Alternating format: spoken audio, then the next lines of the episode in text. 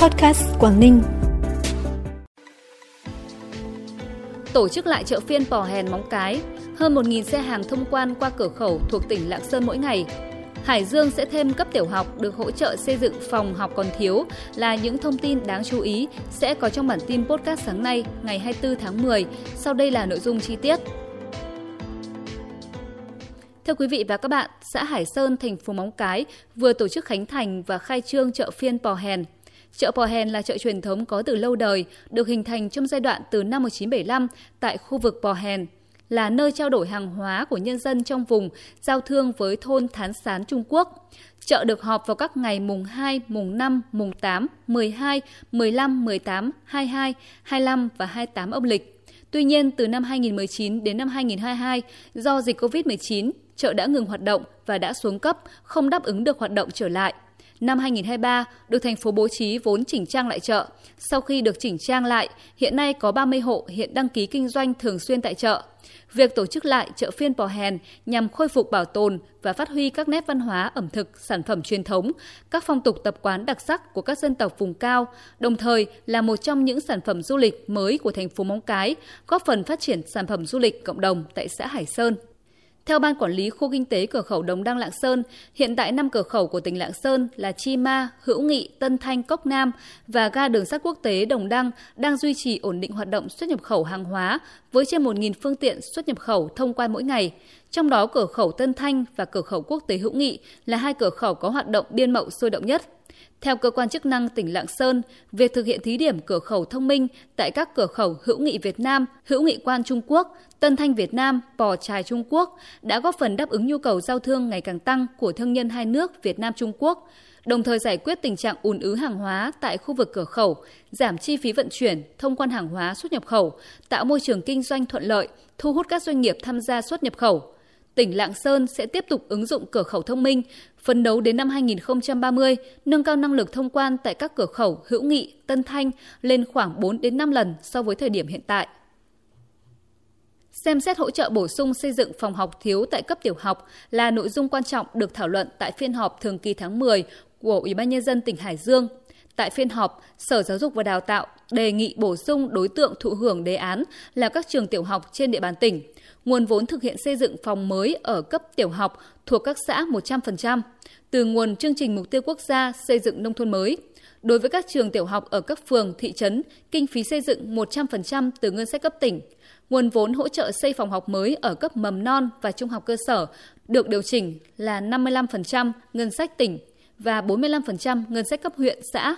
Qua giả soát, để đáp ứng quy mô năm học 2023-2024, tỉnh Hải Dương cần xây dựng 383 phòng học kiên cố đạt chuẩn thay thế các phòng học tạm, phòng học mượn, phòng thiếu, trong đó xây dựng 80 phòng học mầm non, 121 phòng học tiểu học, 182 phòng cho cấp trung học cơ sở. Tổng kinh phí thực hiện dự kiến hơn 325 tỷ đồng.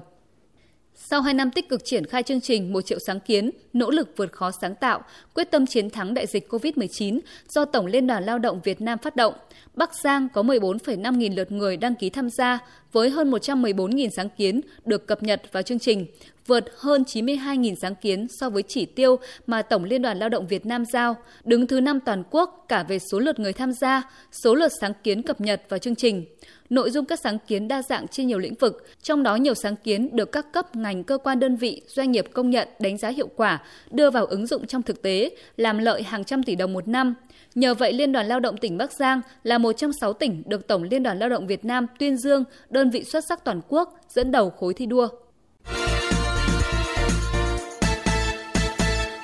Bản tin tiếp tục với những thông tin đáng chú ý khác. Ủy ban nhân dân thành phố Thái Nguyên vừa tổ chức Ngày hội việc làm năm 2023. Sự kiện có sự tham gia của 14 doanh nghiệp, 11 nhà trường và hơn 1.000 người lao động thuộc hộ nghèo, cận nghèo, hộ mới thoát nghèo, hộ đồng bào dân tộc thiểu số, học sinh, sinh viên đến từ các trường trung học phổ thông, cơ sở giáo dục trên địa bàn thành phố. Tại sự kiện, người lao động được tư vấn giới thiệu việc làm, tuyển sinh với những vị trí việc làm thuộc các lĩnh vực sản xuất linh kiện điện tử, may công nghiệp, vệ sinh công nghiệp, nhân viên cơ khí, điện, khai khoáng, đồng thời còn được tư vấn thông tin về thị trường lao động nước ngoài như Nhật Bản, Hàn Quốc, Đài Loan, Trung Quốc.